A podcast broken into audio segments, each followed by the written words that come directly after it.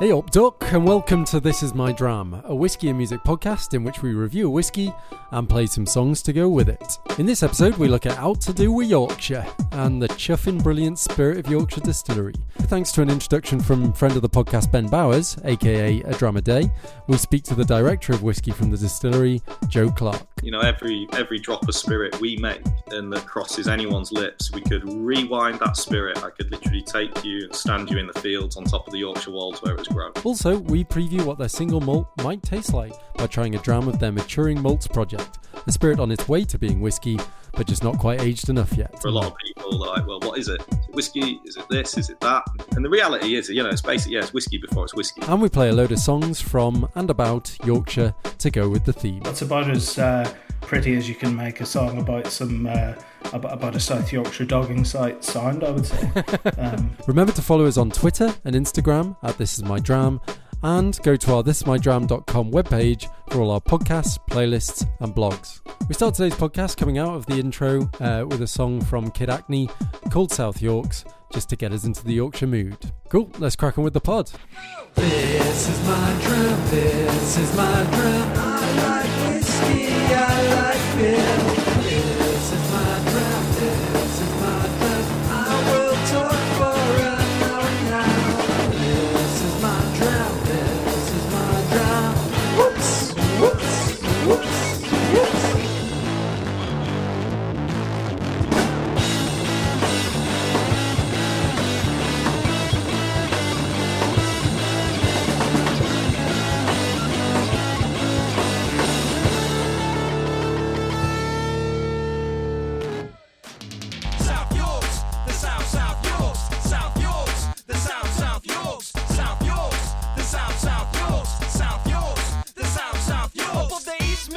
Midlands is a land of north, at the cusp of the peaks and grey outdoors. It don't rain, it pours.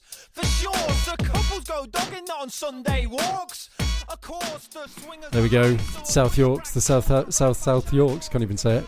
How are you doing, Andy? yeah, not bad. That's uh, that's good stuff there. Although I'm sort of disappointed he didn't take the opportunity to call himself the Yorkshire Rapper. Although that's probably um, um, That's amazing.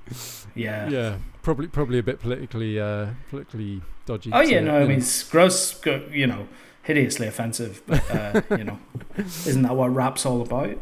Well, uh, yeah, I thought we'd just we'd just uh, fade that in on the intro, just so because I don't think it's one that we'd necessarily include on a playlist, but it just made me giggle while I was uh, researching our, our players today, because we are doing a playlist about Yorkshire. So today is all about Yorkshire, a up duck, and all that stuff.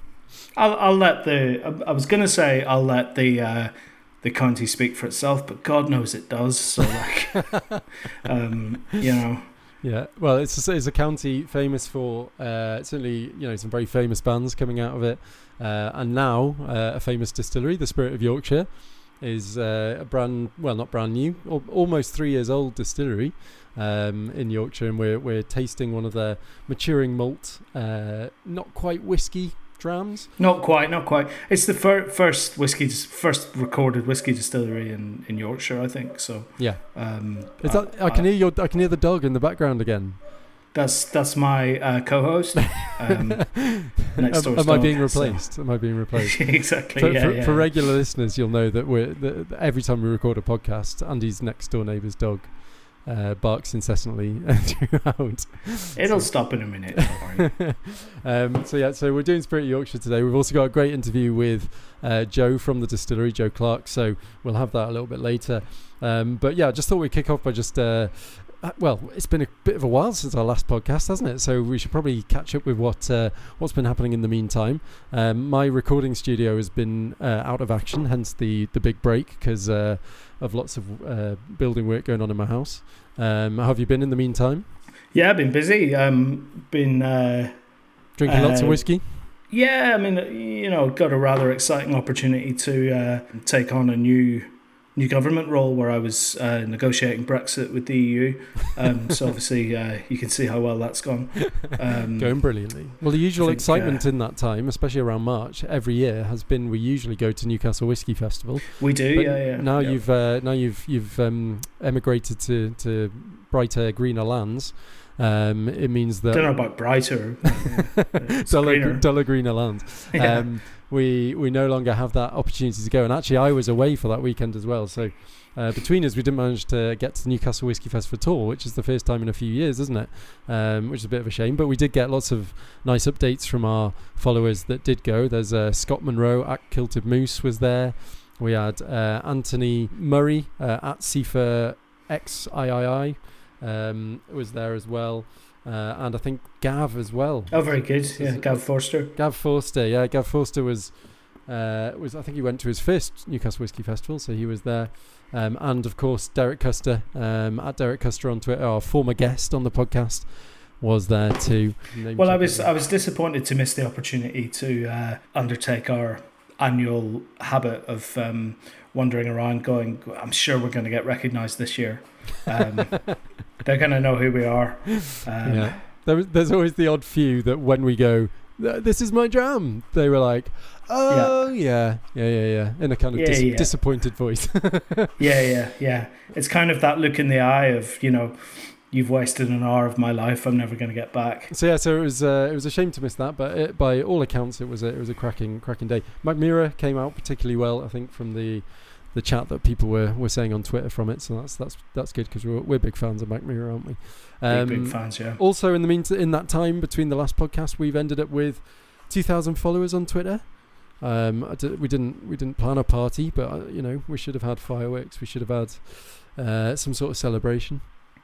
Two thousands. That's that's pretty good. So what are we at 2006 or something now? Or Uh, yeah, up to about 2008 now. I know it's just like okay. There, you- there was a day, there, was- there was a time about a year ago where I would have, I, I, cared a lot about how many followers I, we we had, and Mm, uh, mm. and I care a lot less now. but it was still well, I mean, really it nice has to be see said that. that. it's you know seven or eight hundred of uh, of those accounts are ones that you set up yourself, and yeah, and, and until your IP address reaches its Gmail limit. And then uh, Um, and the others were uh, were all are all those sex, sexy porn bots that uh, promise you you a great time if you click on a link that uh, then steals all of your data.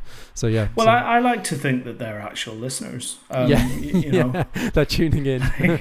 like the, the, the obese 60 year old man that's behind that account is actually a fan of the podcast. He just happens to follow us through his, um, you know, sexy porn bot uh, account that he runs to, you know, to, to scam people out of their money.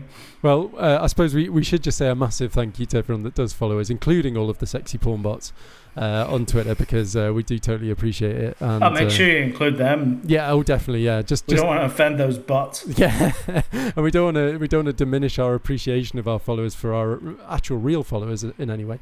Uh, but uh, but yeah, so so thanks very much everyone for lis- uh, for listening. Well, yeah, for listening firstly, and also for following us on Twitter because it's absolutely great.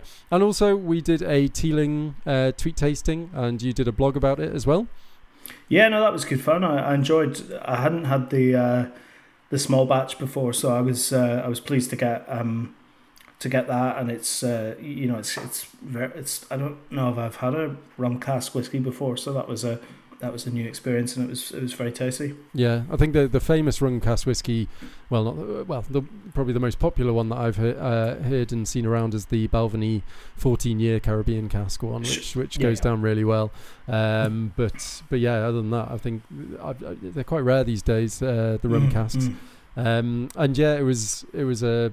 I I tried the the single malt that we've tried on the podcast before, right back in the first series, and I also tried the um, what was the other one I tried? Oh, the That was single grain, single, single grain as well. Yeah, yeah, yeah. yeah, and uh, that was that was nice. 'cause I hadn't tried that one before, and that was that was. Uh, They, they are good, although I, I, I don't know if I said on the blog or just in in the text messages we were sending each other trying to coordinate our uh, our tweet tasting. I think when you compare it to the um, the, their core range to the, the revival series, which we've been lucky enough to try, I think was it the thirteen or Yeah. fourteen year. 13 year one, yeah. Um, you know, the, I think I think there's a lot better to come from from Teeling once they get um, a bit more age behind their behind their casks. But the, I mean, even the current range is is really impressive, isn't it? So you know, Oh, yeah, it's- it's, it's it's, exciting yeah, yeah, times Um, to have such a good distillery uh, up and coming in in Ireland. That's enough chat, now let's listen to some music. That's enough chat, now let's listen to some music. That's enough chat, yeah, now let's listen to some music, yeah. That's enough yeah. chat,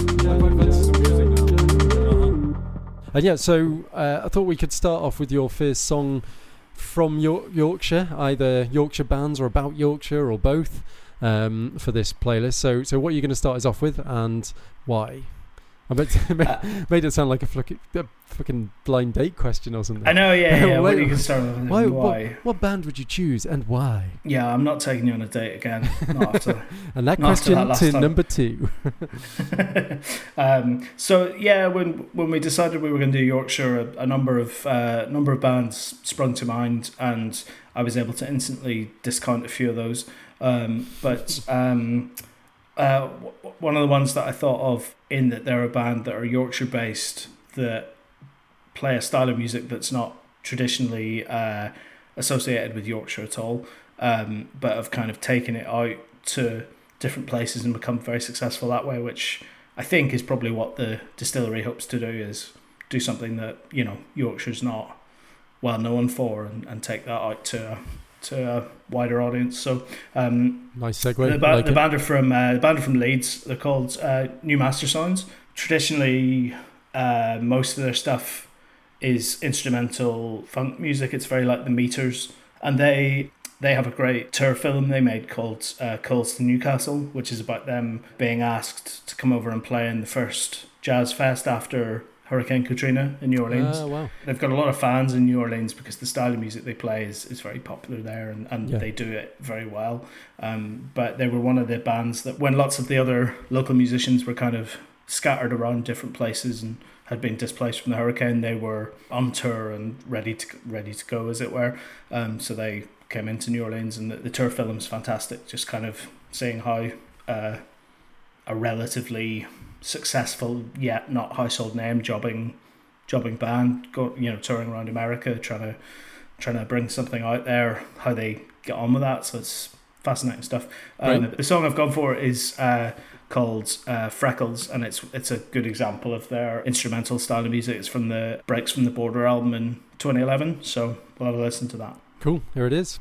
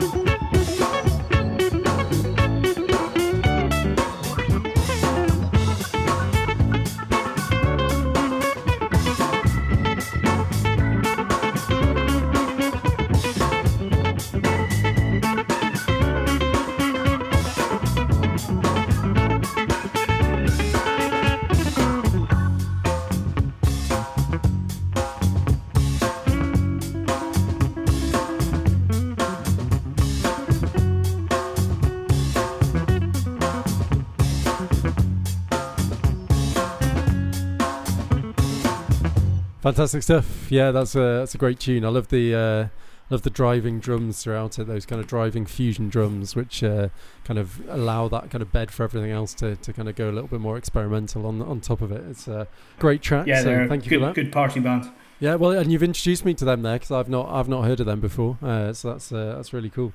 Um, so thanks for that, and uh, hopefully our listeners at home are enjoying it as much as we are here. Um, but in the meantime, we uh, should learn a little bit more about the Spirit of Yorkshire Distillery. Should we dive in with a science bit? You'd like to think so, wouldn't you? um, Your, your famous, your world famous science bit. Are we ready to go? So I'm always I'm always very very nervous when uh, we've got, got an interview from someone from the uh, from the distillery because you tend to like to put my science bit in before the interview.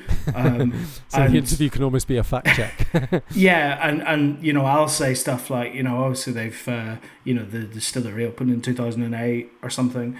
The first line of the interview will be the guy going, well, you know, when we opened in 2011, I'll just be sitting there going, fuck. um, so I'm I'm running that risk again this time. well, with that edge of danger in everyone's minds, with that knowledge of uh, of how much we're living on the edge here, should we have the science bit? Yeah, no worries.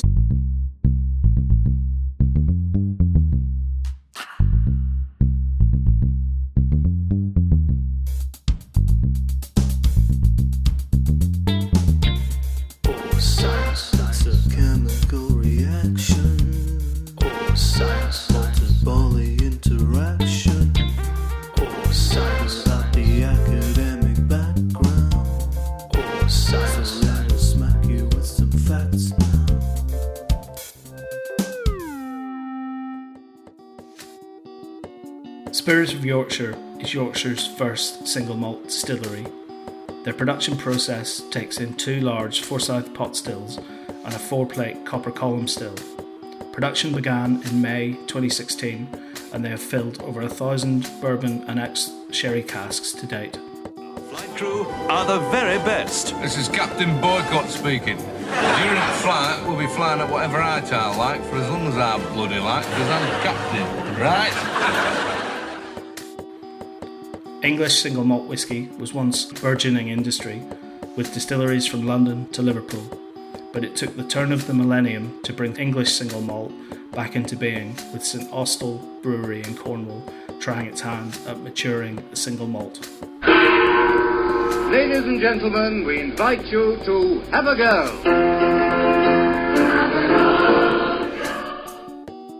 Spirit of Yorkshire is also paired with a local brewery, Wold Top Brewery, located a mile or so inland from its Hunmanby distillery site in North Yorkshire. Andrew Nelstrop, the founder of English Whisky Company, has credited the resurgence of the industry, amongst other things, with a change in HMRC rules on the minimum size of distillery allowed in the UK. As such, English whisky production has tended to be focused on small batch quality and innovation. One teaspoonful of this, it'll strip the paint off the Blackpool Tower. Well, that's terrific, that is. 2019 hopes to be a memorable year for Spirit of Yorkshire. After releasing a series of four maturing malt spirits, they are set to release their first single malt bottling later this year. Fantastic. Thank you for that. Very interesting stuff. And uh, we'll see whether Joe Clark's interview corroborates all of that. that, that It, stuff. it, it won. I mean, you know, spoiler, spoiler, listeners. It uh, it'll turn out most of what I say is bullshit. it sounded pretty good to me anyway. Um, but yeah, so we've got a friend of ours who's previously been on the podcast who lives really nearby the distillery, don't we? Mm, mm. So uh, Rebecca Jones, who was previously featured on our um, what was it, our Writers Uh, Tears Redhead episodes back in series Yes, yeah, five. yeah, yeah. Um, Musical redhead.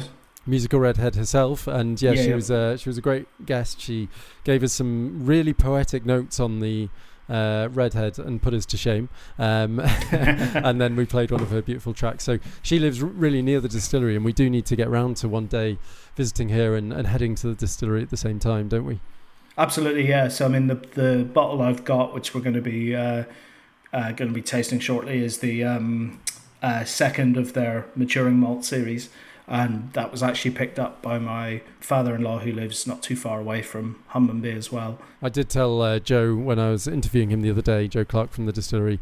Uh, I I told him that we had number three, so uh, I didn't help Well, him that you know, much there. But Let's uh, let's let's spread the incompetence between us, you know. um, but he's uh, but at least at least he the um, they they all have a similar kind of idea behind them. These maturing malt uh, um, projects that they've done. So yeah, So that's yeah. great. Uh, and it's actually not a whiskey, is it? You know, w- what we're trying here is just under three years old. So um, so it doesn't quite count as a whiskey, bit different to. Uh, to to kind of most of the other stuff we've done on the podcast, other than the odd Irish whiskey, bourbon, and things like that. We've this Yeah, is and first. Oh no, hold on. We did Floki. Floki was a yeah, young malt, Floki wasn't it? uh, Yeah. young malt they called it. So young malt, maturing malt. Yeah, it's it's not whiskey, but it's uh, uh, everything in the production's been done the same way they would with a single malt, except for the fact that it's um, it's not been in the in the barrels long enough to to you know legally cut the muster as a as a single malt, but it should should give a good indication of where they're going with the what they want their kind of signature style to be and things like that. Great. Well, um, how about I play my first song for the podcast today, and then we get chatting to uh, Joe and have that interview, so we find out a bit more before we do the the tasting itself. Um, I want to put on the podcast a song that I found by researching um, songs about Yorkshire for this podcast, uh, and kind of fell in love with this one a little bit. It's um, a Richard Hawley track and uh, a song called Cole's Corner. Uh, Richard Hawley is a well-known kind of crooner. He's he's you know been around for, for so long. He's doing some some rockier stuff at the moment. I've just heard his uh, a few tracks from his new album recently as well.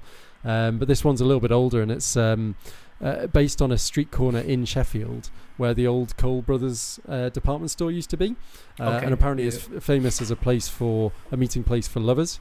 Uh, so Richard Hawley decided to sing a little bit of a song about it, uh, and he kind of croons away and, and sings this, this very beautiful melody relating to uh, to what is ultimately just a corner of a, a street in Sheffield. So uh, I thought it was quite nice to do a song from Yorkshire about Yorkshire um, with with this Cole's Corner. So here it is. Let's have a listen.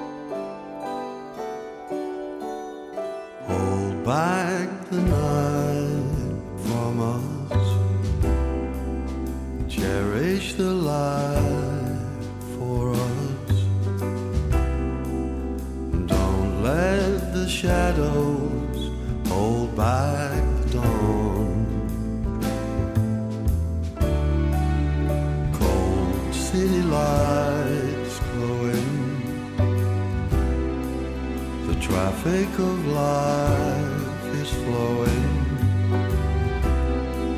Out over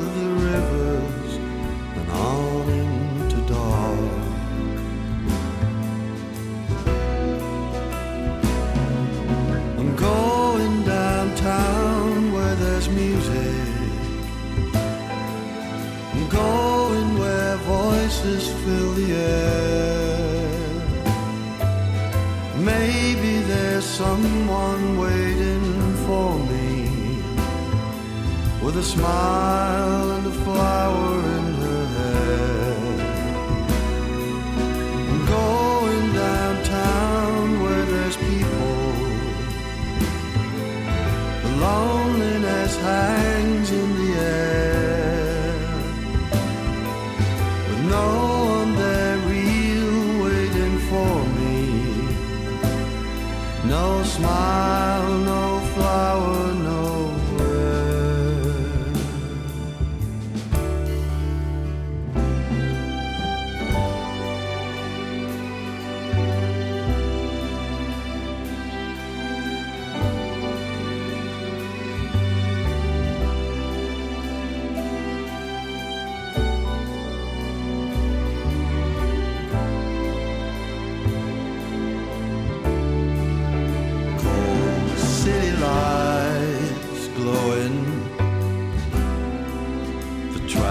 of life is flowing out over the rivers and on into dark. Hold back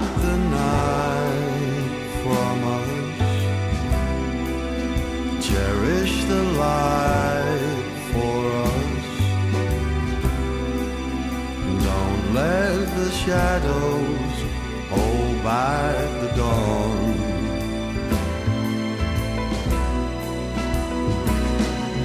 I'm going downtown where there's music. I'm going where voices fill the air. Maybe there's someone waiting for me with a smile and a flower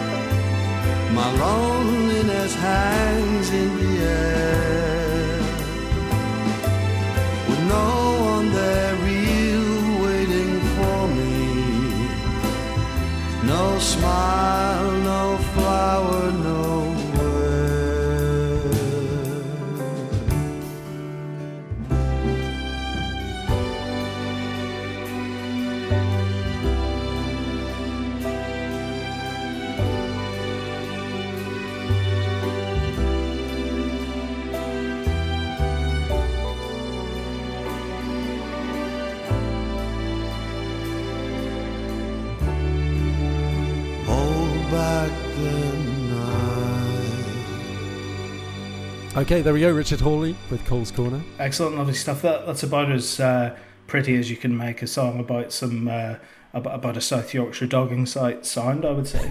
um, so yeah, good work. Yeah, yeah, beautiful stuff. Really love that. Um, and as I say, I'm pretty chuffed that I um, stumbled across that during researching this Mm. podcast because it's actually uh, going to be on my a lot of my playlists going forward. Absolutely love that one. Um, so yeah, No need to show off. You've done some research. Okay, So, uh, so anyway, I think this is a good time to have our interview with Joe Clark. He very kindly agreed to do the interview, um, and I interviewed him over uh, Skype a few days ago. Yeah, this was before I'd actually tried the whiskey. So, I, uh, well, sorry, the maturing malt, I should say. So I hadn't actually had a, had a chance to try it up to that point. Um, but he told told me all about it and what I can expect, as well as a little bit more about the distillery. So here's our interview with Joe. Yeah. This is my dram. Mhm. In the house. Time for an interview with Joe Yorkshire distillery is making its mark. They'll have a single malt this year with a bit of luck. So let's meet Joe and say, Hey up, Doug! Should we be using so many stereotype Yorkshire phrases? Why not? This seems a bit cliche. Yeah, I suppose it is, you know. I agree. I don't want to shit on your brigade, but you know. Yeah, no, it embarrasses, I know. I know, Just worry. I won't do it again, okay? Yeah. Kick it. Okay, so we're joined by uh, Joe Clark from the Spirit of Yorkshire Distillery. Uh, hi, Joe. Nice to meet you. Hi, yeah, good to be here. Um, so, yeah, firstly, could you just uh, introduce yourself to our listeners and uh, let them know a little bit about your role at the distillery itself? Sure. So, um, my name's Joe Clark. I'm whiskey director at Spirit of Yorkshire Distillery. Um, we've been making whiskey since uh, spring 2016. Um, I joined the team in November 2016, and yeah, since then, uh, kind of largely uh, responsible for making sure what we make tastes really as good as good as it can. So, you know, yeah, it's a pretty it's a pretty important role, no doubt about that. How did you get involved in that role? What was your uh, what was your, your kind of into that that particular position? Because it'll be a position that a lot of our listeners are uh, very jealous of, uh, especially for a new distillery. Yeah, definitely. Yeah, I think if you, yeah, if you wrote down, you know, actually what what I do, yeah, I think people, a lot of people would go, yeah, I want that job. Yeah, uh, yeah. I, I actually uh, crossed paths with with one of the distillery owners. I was running uh, a whiskey school, um, and they were in attendance. Um, so yeah, I used to run whiskey training courses up and down the country, as as well as lots of other kind of whiskey events and whatnot. Um, so it was, you know, certainly wasn't a kind of overtly production focused background, but kind of ongoing fascination with with that side of whiskey and the science and you know the chemistry and the flavour and, and, and all that kind of sensory work and, and wood management and whatnot. Um, so yeah, it was a yeah it was a good fit. Fantastic, yeah. And you mentioned there that uh, you opened in spring 2016. So anyone who's doing the maths, uh, listening to the podcast at the moment, is thinking, "Well, hold on, we've just hit spring 2019, the magic three-year point." So how far away are we from seeing a single malt from the Spirit of Yorkshire Distillery? So not long. Great. Not. Uh, know, we've got we've got a whiskey to launch this year. Fantastic. Uh, so we've you know we've got a lot of work to do, um, and it's a lot of really exciting stuff. Um, so yeah, we're kind of working through through kind of design and and, and glass and uh, corks and capsules and labels and boxes and cases and all the stuff, and then all the things that fit around that, which you'd never think of. uh, take an enormous amount of time, effort, and and, and headspace. And we're hoping we're hoping that we can get our first whiskey out there in the autumn, all being well. Brilliant. You know, no um, no disasters, which there you know there's there shouldn't be. yeah, fingers crossed.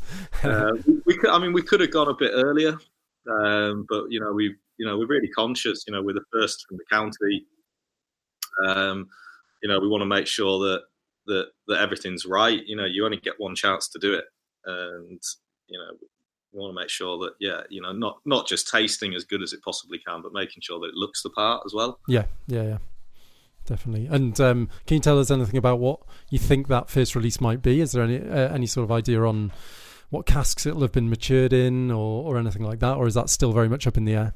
It's still, it, yeah, it's still work in progress. You know, we're really trying to shape it to our house style, which is on the lighter, kind of cleaner, fruitier side of stuff. Mm. But yeah, yeah, we're, we're, we're predominantly first fill bourbon. You know, that was the, the majority of what was being laid down in 2016, 17, and 18. So over, yeah, over all that time, you know, the bulk of our, our maturing stock and three year stock is is is of that cask type. So Great. yeah, you're looking at the typical flavour profiles from that. But also, you know, we've got um, a, a quite a quite a kind of full body distillate, um, albeit kind of lighter flavour profile. It's got a really really gorgeous mouthfeel, and you know, on top of that, we have a, a second style of uh, of distillate as well, which you know, bringing the two together um, can create and lift flavours in really interesting ways.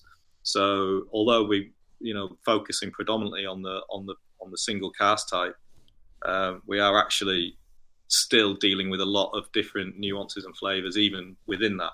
So yeah, I suppose the, the quick answer uh, is is it's going to be in line with our house style, which is kind of soft, fruity, easygoing.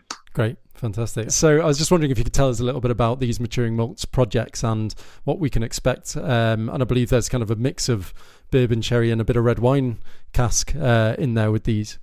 Yeah, that's right. Yeah, so the the, the project series are, are combinations of different cask types um, and our two distillate styles. Uh, they were they were 100% never part of the, the Spirit of Yorkshire plan. I mean, as you'll be aware, you know most most young distilleries, you know, diff, you know, we all all different backgrounds and different circumstances in the industry. You know, so you've got distilleries that have decided early on in that first three three year period, well, you know, we'll we'll we'll make what we'll go for white spirits, we'll make gin or vodkas, and um, some will steer clear of all of that and just go, we're not going to release anything for 10 years, you know, which is great if they can afford to, to mm. do that. Yeah. Um, now, you know, we, we were kind of in, in the middle. Uh, we, we spent um, a lot of time discussing, are we going to go down this gin road? And, you know, we, we steered clear of it for a number of reasons, which, you know, I won't go into because, you know, I, I, I bear in mind that, you know, your listeners uh, are here to talk about whiskey. Uh, and you don't want to offend any gin fans either. So. but yeah, I think I think it's fair to say, you know, the world doesn't need another gin right now. I think that's a fair comment. That's a fair comment. And you know, so we we went down the private cask road in terms of kind of the, those for that first three years. Um, you know, in terms of kind of weathering that storm, so to speak. You know, the other the other kind of key part of this this this early stage of the distillery is, of course, uh, uh, visitors and tours and the coffee shop and all that kind of thing. So when we opened to the public and we we started doing tours, we were very brave. We you know we put out one year old cask samples on the tour as as well as a bit of new make and you know what what we found was happening you know you'd have you'd have 10 15 people there for a tour and they'd go right through the process with you and you'd get to tasting at the end and they'd be tasting these one year old cask samples. And they were there going well these, these are really nice. This is really good really delicious. You know can we buy it and take it home? And you know we would we were just saying no. Yeah. We were Yeah. like uh, yeah you can't buy this. And you know we- missing there's a trick. yeah, you know, we just we were missing an opportunity, and you know, so we we, we pushed on and we put spirit in a bottle much earlier than we ever intended, really, just to satisfy that demand of Mm. I suppose they, they, they make a lot of sense at the distillery, but Mm. the minute you take them out of the out of this setting, um, they they take a bit of explaining, you know. So Yeah. I was never really pushing them, you know, to retailers, to bars, and that kind of thing, because you know, you guys, you guys are into whiskey, you understand, and it makes Yeah. sense what it is. But for a Mm. lot of people, they're like, well, what is it? Is it whiskey? Is it this? Is it that? Is it, you know? And and the reality is, you know, it's basically yeah, it's whiskey before it's whiskey. Yeah. Um, a young malt or a yeah, as you say, a, a kind of maturing malt is a yeah, it's a good description of it, really, isn't it? Exactly. Yeah. And you know, I mean, it interesting. You know, if we were selling this in the states, certainly the fourth release and third release, there, you know, that that would qualify as whiskey over there. Yeah, yeah, yeah. That, that would be single malt whiskey at two years old. But yeah, so they're they're whiskey before they're whiskey, and they've been really, really well received. Uh, they were a lot of fun to make. They were really, really interesting. Were really challenging to put together because you're dealing with such young spirit and you're trying to uh, make sure that you you you're putting something together that's kind of harmonious and balanced, but also really tasty.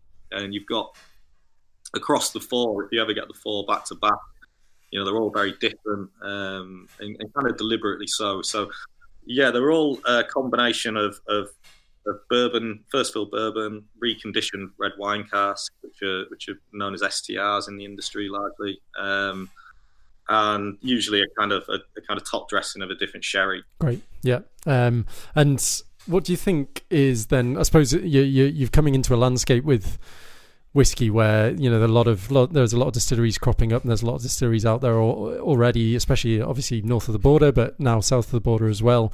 We've uh, we've got a few English uh, distilleries. What do you think sets Spirit of Yorkshire apart? What makes it unique? Uh, I would say first and foremost, um, we're we're 100% field to bottle. Hmm. Um, so you know, I mean, you'll know how rare that is in whiskey. Yep. We've really got we've got 650 acre farm really at the back of the distillery. We're kind of a big diversification project. So um, Tom, one of the founders, yeah, third generation barley farmer. Hmm. So yeah, so I mean, number one, you know, every every drop of spirit we make and that crosses anyone's lips, we could rewind that spirit. I could literally take you and stand you in the fields on top of the Yorkshire wolds where it was grown. so, you know, for us, that's that's that's mega. Yeah. Um, and a and a really kind of yeah massive, unique uh, point of difference to to the wider, larger scale whiskey industry. Um, on top of that, um, we've got loads of little quirks and twists in our production, but the main the main big difference again from any other setup that you're likely to come across is um, you know we have these two different distillate styles. So we have a we have a four plate rectifying column, which which kind of works works in tandem with our spirit still. So we can uh, we can basically divert spirit vapor away from our uh, condenser uh, and divert it into the base of this column, uh, where it where it gets an enormous amount of uh, extra copper contact, and, and it obviously creates a, a much a much stronger uh, distillate, a much lighter uh, kind of mouthfeel as well. Hmm. You know that that in the warehouse means options. And it means um, more interesting combinations of, of flavour. Even though, like I said early on, you know, we've predominantly filled first fill bourbon, but because of the two spirit styles in there, there's still quite a, a wide range of different flavours to be found. Great, that sounds really good. I'm uh, I'm desperate to, to taste what, what uh, well, not only the stuff we're trying on the podcast, but also the stuff you come out with later in the year. It sounds sounds yeah, pretty great. awesome. Yeah, it's, gonna, you know, it's exciting. It really is. Um, and uh, and I'm uh, right in thinking that people can still do the private cask investment at Spirit Spirit of Yorkshire, can't they? If they want to uh, get involved and invest in some some casks. Yeah, absolutely. We're we're still doing uh, First fill Bourbon, and I've just released uh, 50 um, of the of the STR wine casks this year for private ownership. So, Oh, great. um, So they go go to your website and there's a there's a There's yeah, there's a page there, um, and there's just a, there's a quick inquiry form, and if uh, if someone just drops their info into that, then uh, I'll pick it up, and yeah, we can have a chat. Uh, so yeah, I mean that that's been you know phenomenal. We've we, again, it's not something that we've really pushed, to be honest. It's not something you know we don't bang it out in loads of newsletters. We haven't pushed it out into loads of kind of uh, social feeds. It's really um, uh, really a word of mouth thing that's grown with that for Mm. us largely, Yeah. and um, an enormous amount of regional and, and, and local support with it. And, and as you know, we're uh, we're a whiskey and music podcast, so uh, we've decided to do um, for our Spirit of Yorkshire theme podcast. We're doing a music theme related to Yorkshire, either songs about Yorkshire or Yorkshire bands. And I believe you've got a, a song choice for us to play on the podcast today. Yeah, I've got uh, Arctic Monkeys and Fake Tales of San Francisco. Wow, there you go. It's a classic. Let's have a listen then. Thank you very much for joining us, Joe. Speak to you soon. Great, it's been a pleasure. Thanks very much. Cheers. Cheers.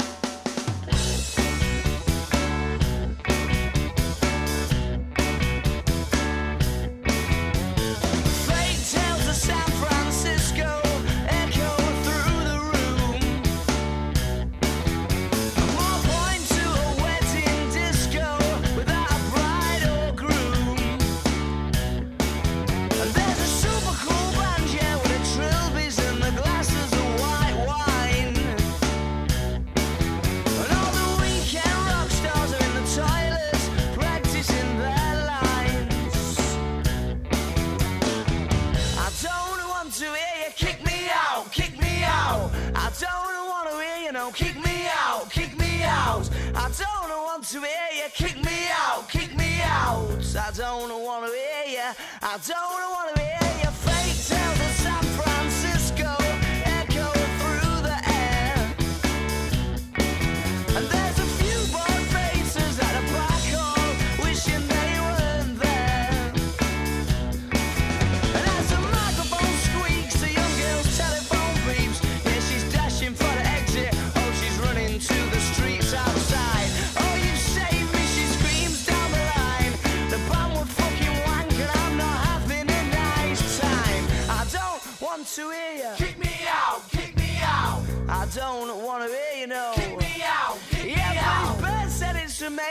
so all that's left is the proof that love's not only blind but deaf.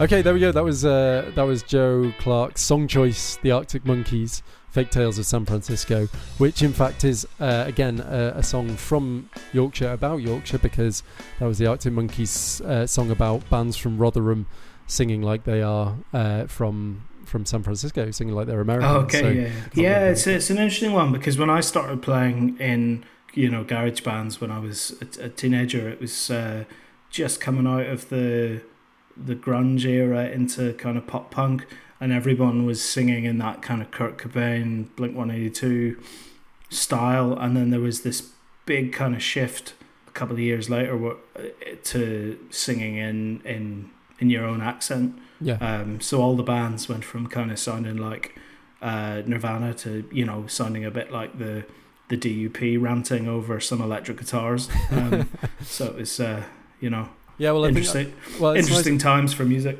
it's nice that uh, Arctic Monkeys kind of made a uh, made a career out of their their very um, obvious Yorkshire accents in their songs. Mm, you know, mm. the guy sings very much with his with his Yorkshire accent, doesn't he?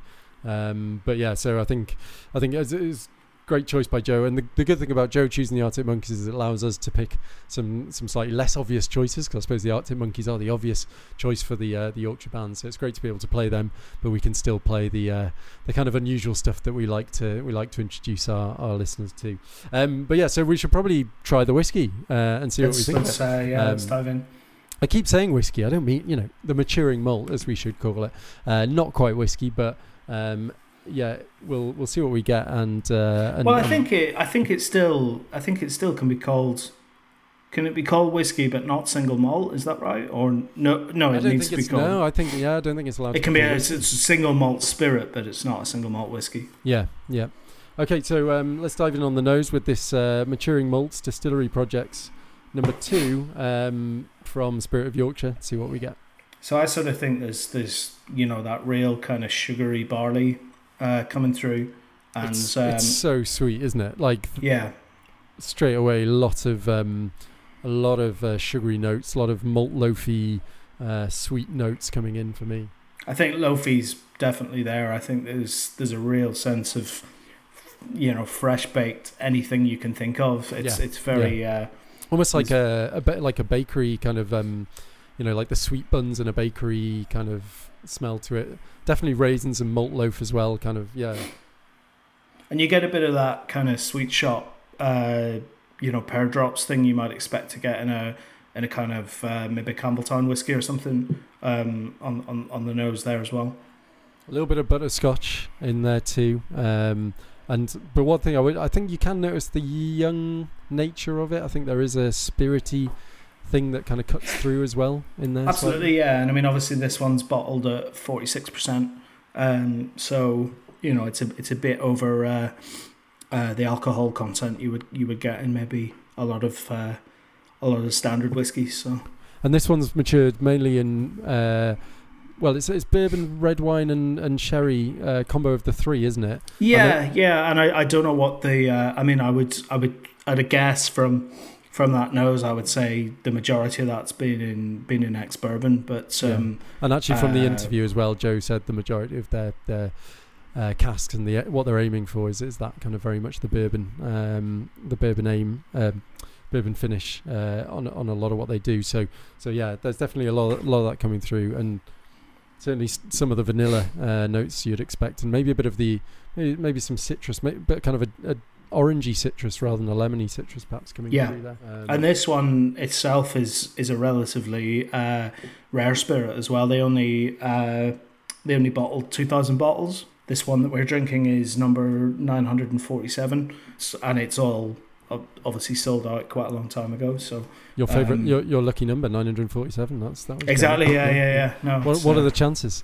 Uh, so, should we dive in on the um, palate and see what we get there? Let's give it a go. Yeah, Yeah, Re- surprisingly, um, you know, for a young for a young whiskey, there, surprisingly flavoursome, not too punchy, not too.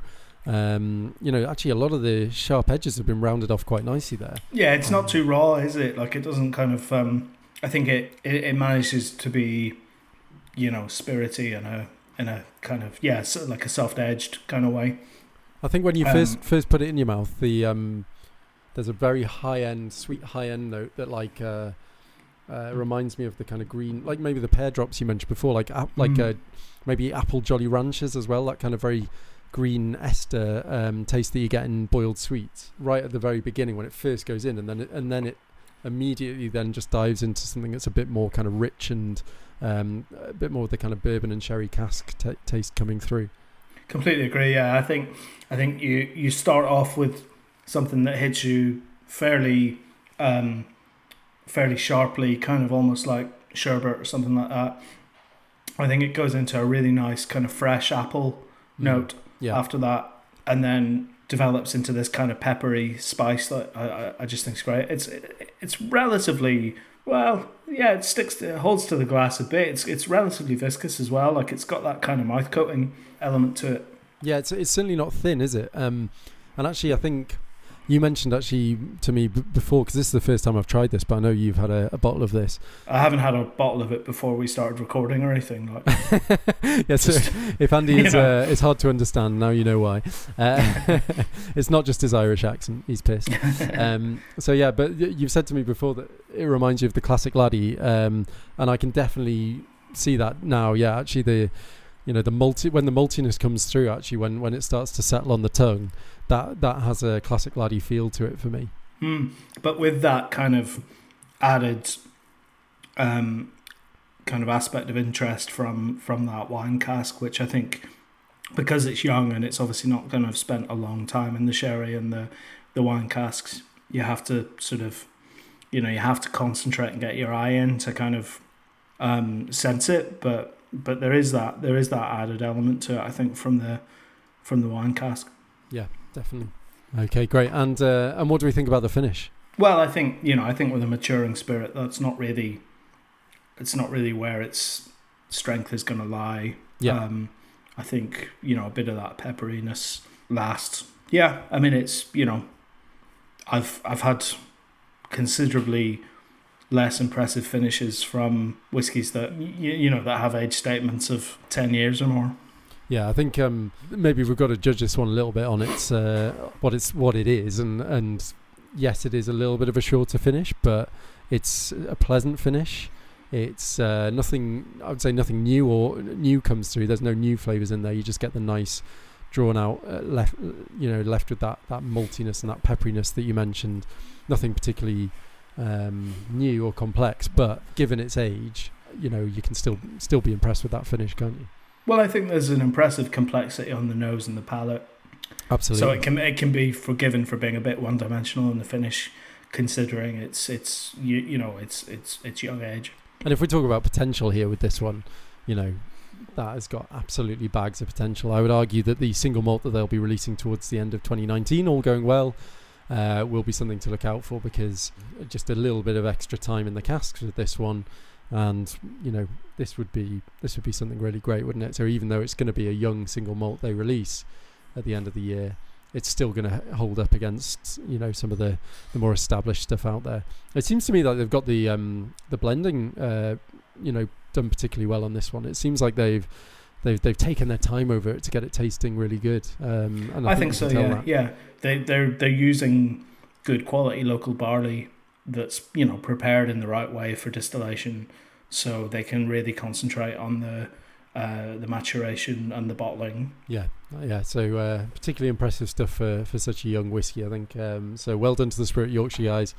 Uh, I think we got to keep a lookout for what they come up with in the future because it's going to be pretty amazing. I'm going to try and get my name down on the list for one of those that first release towards the end of the year, Mm. and I suggest our listeners do too. You can uh, I'll I'll I'll let you do that, and uh, you can send me a sample. Cheeky git. This is my dram. This is this is my dram. This is my dram. This is this is my dram. dram. This is my dram. This is my dram. This is my dram. This is my dram. Who? Okay, so let's have your second uh, song for the playlist then, please, Andy. What are you going to go for? Yeah, well, I always like to use the opportunity to um, uh, to plug kind of friends of the podcast, musicians that we've met or know or kind of support personally, and um, Yeah.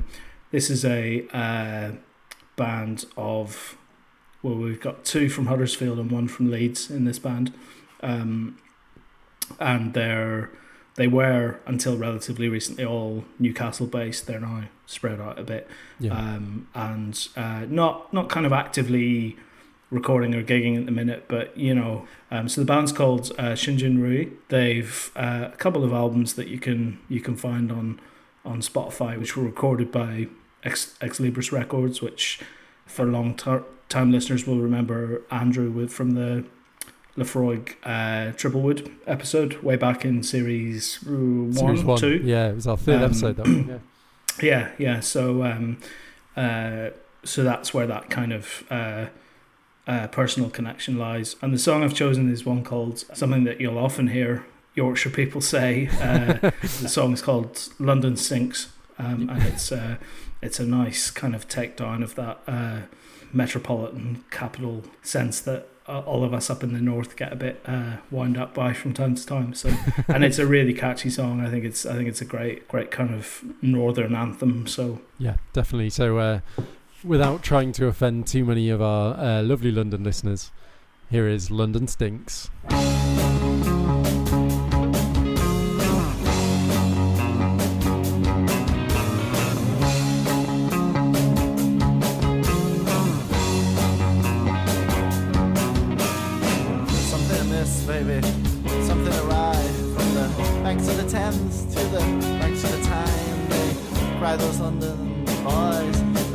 Why. Could it be that they want you even more than I? You're down there on the pier and it stinks. London stinks.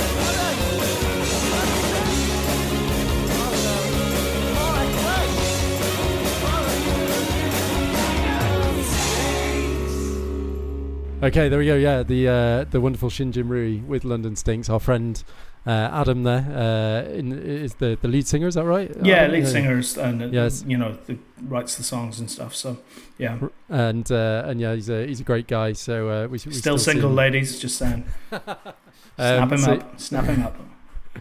So uh, so yeah, so and, and I do like the, the you know there is that thing of I think a lot of northern people uh, can have a bit of acrimony towards towards London, but um, me me more most recently because I went down to London and uh, went into a particularly posh bar in Mayfair where you had to knock on the door to get in. Um, it was one of those stupid ones where you had to knock on the door. It's like a Right. pr- You, you Ah, have to know it's no. there, and you have to knock on the door, and someone lets you in. And I went in and, and opened the menu in there, and they had both Hibiki 17 and Yamazaki 18 on the menu. Wow. Right. Uh, okay. Hibiki 17 being 85 pounds for a 25 mil dram, and y- Yamazaki 18 being 100 pounds for a 25 mil dram. And I quickly was like, "Oh, so they're taking the piss? Okay, yeah, that's fair Yeah, enough. yeah, fine, yeah. fine, fine, fine." Yeah, Uh, you should set up uh, set up a Newcastle version. of that. I, I don't think you'd sell many uh, sell many drams at that price, but uh, yeah, no, I couldn't. I couldn't even cope with it. Just just the, the idea you're going to knock on the door to get. I'd just be like, nah, I'm getting a kebab and four four Polish cans, and I'm going home. oh dear, yeah. okay, so let's do the Dramier League table for this Spirit of Yorkshire Distillery dram. Cause it's a Dramier League table, ranking all the whiskey so you can tell which is the best. Whoa, whoa, whoa. Cause it's a Dramier League table, we'll do as many whiskies as we're able, cause it's the best. Whoa, whoa. Okay, so um, my first question to you for the Dramier League table is: uh, sh- Do you think it's right we Dramier League table this dram, given that it's not yet a whiskey? Uh, I, I suppose we could say that we did Dramier League table the Floki, which wa- wasn't also wasn't a Mhm. whiskey. Yeah, so yeah, that yeah. makes me think yes, we should. Um, but maybe we should yeah, well, take I into think account I think I think there's a couple of there's a couple of ways we could approach it. We could score it in contrast to the many whiskies on the on the Dramier League, or we can Hmm. score it based on its potential, which I'm more minded to do. I think it'll be uh, clear to anybody referring to the table that you know it, it is a maturing malt. So so I'm I'm inclined to to to try and um, be fair and score it for what it is rather than score it against you, you know I don't see the point in scoring it against a 30 year old Macallan or something. Cool. okay, well let's uh, let's score it for, for what it is then, and uh, let's start on the nose. And, and what what do you think? I'd give this one a good solid seven on the nose. I think it's uh, got some good strong notes coming through, a nice intriguing blend of kind of promise in terms of what what you might find when you get to drinking it. So I, I think it's you know I'd give it a seven. I'm I'm actually going to go. I'm going to push that a bit further. I'm going to go eight. I think Mhm. um, I would happily sit and nose this uh, for a long time, sitting in front of the fire. It's it's got so much sweetness in it, and the the bakery, the kind of bakery element to it that comes through really really fascinates me. I think it's great. So I'm going to go. I'm going to go eight. I'm go, go, going all out here. What about the palate? I mean, I, I would I would suggest that my score is perhaps artificially inflated because you know if a bourbon finish, predominantly bourbon finish whiskey has combined elements of fresh apple and black pepper. I'm absolutely sold. I, I just think those flavors are, are the predominant flavors in in the spirit, and I just think they go so well together. Um, so I'll give it an eight on the palate. Great. Yeah, I'm going to go slightly down to a seven. I think the the palate um, for me, I, I think the nose really captures my imagination. The palate is absolutely great. There's loads of different flavors going on. Um, so yeah, for me, the, the nose the nose just just is my taste a little bit more in terms of the things I look for. Um, so I'm going to go down to a seven, but I, it's still still fantastic stuff, isn't it? So yeah, seven for that. Mhm. And finally, the finish. I mean, I think you know we're in agreement. It's a it's a fairly short, you know, finish with with one or two dimensions to it. So, um, so I'll give it a six. But you know, again, in the context, anything over over five is is good quality in our books. Yeah, absolutely. Um, I'm going to go slightly down to a five. I think um, just to be completely fair to all the other whiskies we've tried as well. Um, we usually look for a couple of things on the finish. One is any new flavors that are revealing themselves on the finish that we hadn't got before, and the other is uh, you know whether whether you get that nice warming, long-lasting feel to it. I don't think it quite achieves either of those. It's certainly nice. It's certainly pleasant. Um, and so I think we, we usually say five is bang on average, don't we? We say that is that is a, a, a um, you know a good That's like good the dram. quality line, I guess. Five and up means we're we're happy enough. There's no Yeah. no real complaints there. Um, but yeah, you, you know, I mean, you you know, finish and complexity are things that come from years in the cask. So it would be unfair to expect it. But yeah, I think we've got to we've got to score it fairly as well. I think um, by the time the single malt comes out at the end of the year, each of those scores could be bumped up by one if if the extra years in the cask have given it that little of extra something. So you know we're talking about something really special for a young whiskey that that we could be having later in the year. So it's a really impressive stuff, so promising, and you can see Yeah. why a lot of people have been talking about this distillery because a lot of people in the know, a lot of people in the industry have been trying these these kind of early releases and saying this is one to look out for. Spirit Yorkshire is definitely one to look out for. Do you remember we were lucky enough? I won't mention the name of who, but we were lucky enough to try a a, a dram of the six month old Spirit. Um, Yes, yeah, yeah. yeah, a while ago, a long time ago, on on, the on the night we first met, good old Ben Bowers. He wasn't the person that gave us it, by the way. I feel, No, I no, feel, I no, feel like no. I'm implicating him there, but it wasn't him. Um, but yeah, we did try some, and I remember going, I can't believe that's only six months old. There's so much flavour to it, and I Yeah, can see yeah. why that's that's coming through now. Oh. Oh.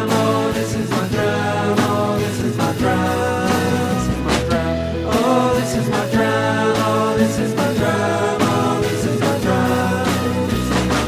Fantastic. Right. Well, um, let's finish off then with my final track, and then a few tracks for the playlist after that. Um, so I'm going to finish off with a pulp song. Um, I think we couldn't go through an entire Yorkshire. Uh, playlist without mentioning the fantastic Britpop band that is Pulp. Um, pro- you know, one of the, the better Britpop bands out there, and they've released some fantastic albums over the years. Um, and Jarvis Cocker being a particularly um, brilliant character as well. He's actually uh, just uh, um, signed up to play Blue Dot that I'm going to in the summer as well, so that's pretty Oh, cool. Looking forward to seeing him there. Um, but yeah, so I thought instead of playing the, the songs that everyone knows by Pulp, because everyone you know is is aware of the big songs, everyone loves Common People, everyone loves uh, the different class album and things like that. I thought that um, I would go for a bit of a, a, we- a kind of an odd B side. Well, it's not even a B side. It was. Do you remember back in the day, like in the noughties, when when bands did best of albums, they were Yeah. kind of contractually obliged to do at least one new song on it as well. You know, they would have that like kind of the the hits, and then they would have a one new song on it that they had to yeah. record. No, so I think I've got- gave a kind of Easter egg for people that were buying the kind of best of album. That the fans yeah, got yeah, something yeah. new. Um, this was their song that they had on their kind of uh, early noughties Oh, best right, of okay. album. Uh, yeah, it's called The Last Day of the Miners' Strike. And um, it was really interesting because I, I was reading about some of the more Yorkshire focused songs that Pulp have done over the years. And this one is um, exactly that. It is uh, written about the miners' strike in uh, in Sheffield. And um, basically, I think Jarvis Cocker ended up regretting doing something so political that he didn't know that much about. But it ends up with this quite melancholy, uh, interesting song, all about kind of uh, that that era and, and very evocative of the the region around the time of. Uh, the miners' strikes and so on, so so really interesting stuff. So a little bit different from pulp. I know I know what our listeners tune into. They tune in for obscure pulp B sides. So uh, so why not? Let's let's have it. Uh, a bit of last Well, day that's of the only. I mean, that's the only reason I'm here. So uh, yeah, so here it is. Uh, a beautiful song. It actually goes quite nicely with the Richard Hawley song I played earlier as well. A Bit of a crooning, swaying uh, song with a bit of bit of punch at the end. So here it is. Kids are spitting on the town hall steps and frightening old ladies. I dreamt that I was living back in the mid 1980s. People marching, people shouting, people wearing pastel leather. The future's ours for the taking now. If we just stick together. I said, Hey, lay your burden down. Seems the last day of the was a in this part of town.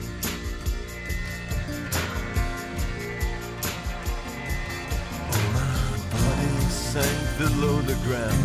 It became as black as night.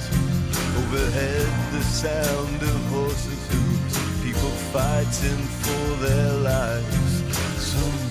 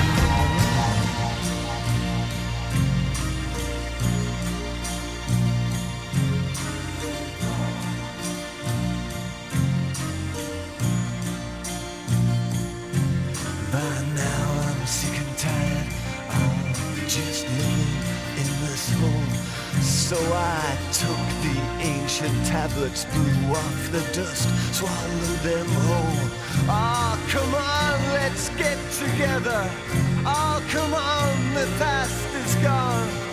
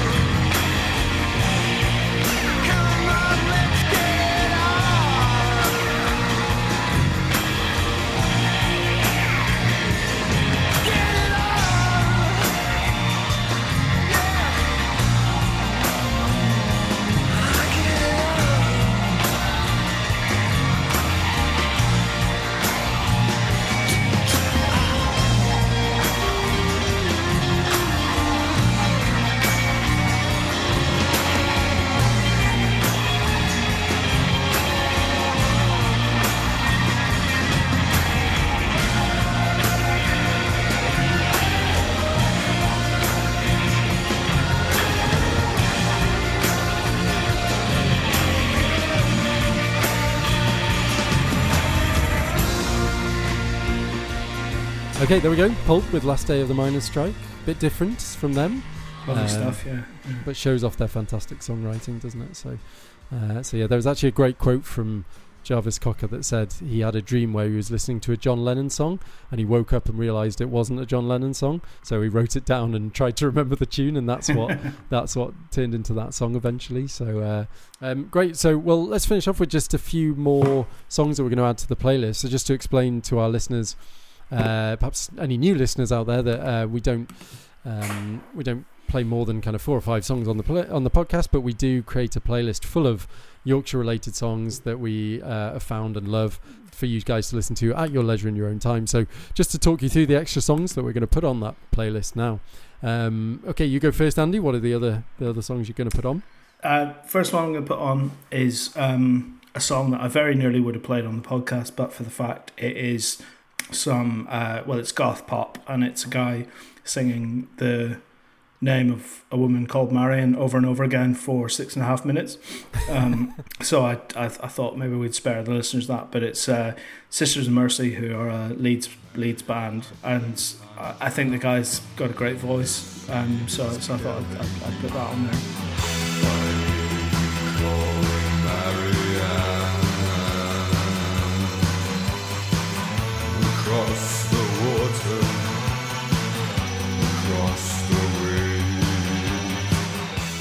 Uh, the other one is 65 Days of Static, who um, Podcast have- favourite. Yeah, we have we have had on the podcast probably a couple of times now, haven't we? Yeah, Um, abso- absolutely love Sister Days. I, th- I was thinking the other day, they're the band. They're one of those bands that I every time I listen to them, I go, I forgot how much I fucking love 65 Days of Static. Their drummer Ah, yeah, is yeah, so no. good. the yeah the drumming especially is something that really stands out. But they just work so well with dynamics. Um, a, lo- a lot of that kind of instrumental um, shoegaze stuff is quite binary in a way. It's either on or off, and it's you know it's generally on, and it's you know it makes your it makes your ears fucking bleed. Whereas sixty five days of static are really good at playing with uh, playing with dynamics and uh, and that kind of stuff. So um, well, I got a I got a game a new game recently off the back of listening to a Six Music documentary about computer game music. Okay. And there was a, a game that's called No Man's Sky, which creates Oh, yes, I've heard of that, um, yeah, it creates randomly generated uh, planets that you can land on, and every single planet has got an infinite diff- amount of combinations of how it can look and feel and all that kind of stuff. So they managed to create this algorithm that creates a unique planet every single time you land on it. And they wanted to create a soundtrack, a music soundtrack that did the same thing, where they could take loops of music or, or samples of music and uh, have them tweaked in a way that it, um, that they could play them in an infinite number of combinations. So the music could be an infinite soundtrack as well. And they got 65 days of static in to do the soundtrack, and they just told them to record an album as normal, and Right. then. Uh, and then Oh, they've put were the gonna take algorithm the stems, afterwards. Right, okay. Uh, from it and just turn it into this kind of weird infinite loop that, that could be played over the game at any point and be faded in and out at any point. And they created a fantastic album. I was I was listening to it the other day, going, "This it's absolutely fucking brilliant." So yeah, Oh, great. Um, yeah, but yeah, what song have you gone for by them? Uh, I've gone for Radio Protector, which I think Oh, is a good, what a song. Is a, is a great example of that uh, that use of dynamics and and amazing drumming in the outro.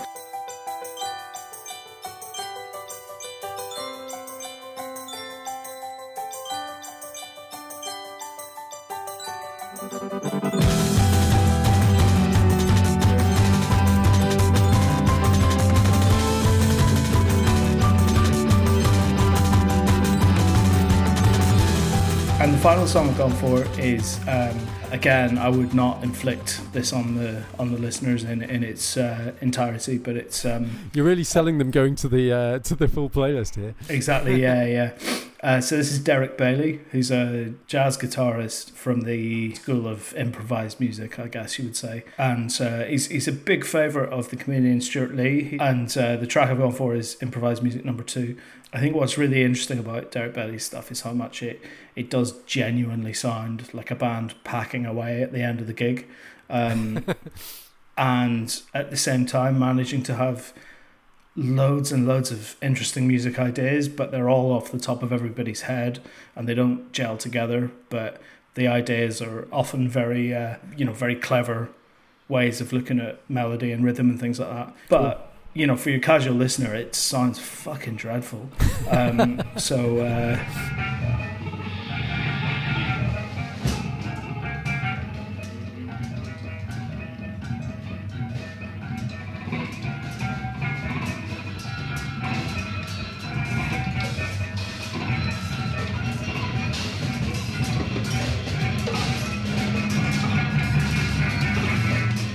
Okay, excellent. Uh, yeah, I'm going to um, add uh, Lal Waterson um, to the playlist with Some Old Salty.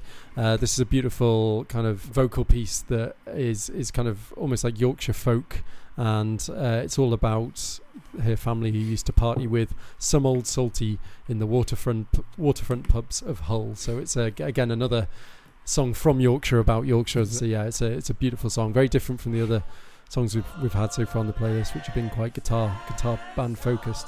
This is a nice vocal piece, uh, vocal vocal folk piece. Some old how used to rock me. Jelly Jerry Lee, how used to rock me. Um, I'm also going to go for the Cribs with Mirror Kisses. Uh, the Cribs came through uh, as one of those kind of what would you call it, pop punk bands um, that Yeah, you know yeah. were were doing particularly well. I think in the noughties, and they were gigging around Leeds, and they were particularly distressed by the number of people who uh, loved themselves, the number of posers they saw out and about in Leeds. So they created this song called Mirror Kisses, uh, so yeah, about the about the posers in the lead uh, in the Leeds nightclubs. So I thought it was a, a suitable um, slant to put on the uh, the Yorkshire playlist. So, uh, so let's let's uh, listen to that one.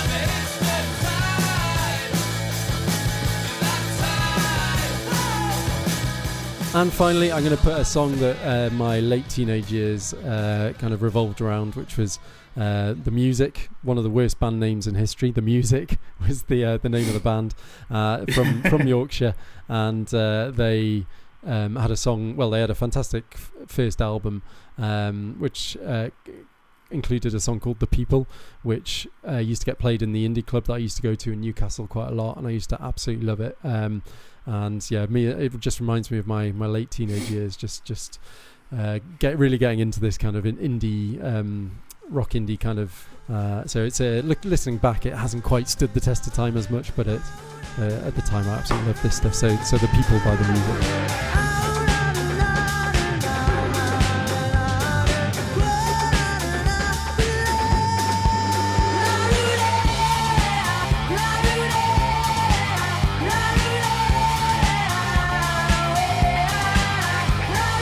Yeah, it's very, uh, very kind of um, Yorkshire approach to being in a band. That it's kind of like, you know, real pragmatism. Don't waste any time thinking about band names. Where we play music, so we're called the music.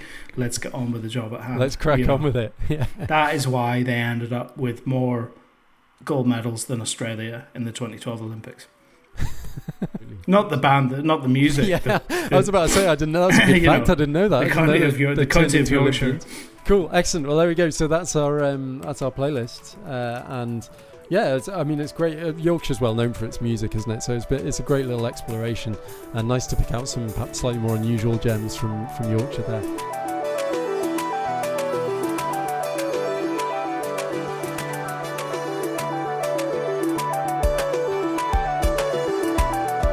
But yeah, so that's probably about it for today.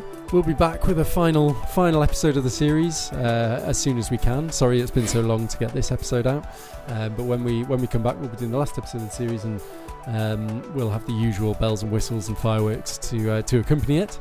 Uh, but in the meantime, make sure you follow us on Twitter at This Is My Dram and Instagram, same uh, same handle. And uh, go to our website, thisismydram.com, and you'll be able to listen to the full Yorkshire playlist on our um, blog for this episode as well, as well as see our other blogs, including that Teeling blog we talked about before, and um, and all of our, our other podcasts on there too. But we're gonna we're gonna call it a day now with one of Andy's famous, always brilliant, never at all made up on the spot outros for this episode. So take it away, Andy. Well, I'm in, I'm in, I'm in real trouble this time because I thought halfway through the podcast, number 947 is the bottle that we're drinking. So I thought, oh, well, I'll, let's check what happened in the year 947 AD and see if there's any, you know, kind of interesting little facts from history. What that happened to turn out to be was slap bang in the middle of the Dark Ages where nobody wrote anything down. Um, so all I've got is that the um, small town of Horsham in East Sussex was recorded as having been formed in the year 947 and a load of Chinese warlords died. That is literally it. So so I'm a bit I'm a bit fucked for, with that uh, avenue has has really not worked out for me. Um, so you know I don't know. I mean Well, I, I think that's that's compared to your other outros, that's quite an epic outro to say that that you I know how many how many say? Chinese Like, you know, warlords? just some, you know, Some, as not I say, even a- nobody not even fucking wrote anything number. down. Like they, literally, this was a load of people wandering about about like fucking scared of clouds and stuff, going, "Oh, we better not write anything down. That might piss someone off in a thousand years' time." um, recording a podcast or whatever. Ah. Oh well. Well, So, we'll leave the, on know. that high note then. We'll leave the listeners googling the Dark Ages, and uh, we'll we'll see you guys. Uh, It's also- fucking typical of history to let me down at times like this, isn't it? Like, if you could see the sheer anger on Andy's face right now, he's he's he's more angry than the uh, the moment that the that I s- that we, we found out that Aberlour A'bunadh had, had price had gone up to eighty pounds from the, the usual fifty pounds. That's that's the kind of level of rage we're talking about here. yeah, I mean, So- that is a travesty. That, but um, let's not let's let's not drag all that up again. Like, okay, well, before we get stuck into a rant about the Aberlour A'bunadh, let's uh, call it a day, and we'll see you guys in the next podcast. Okay, See you you then. later. Bye. Bye.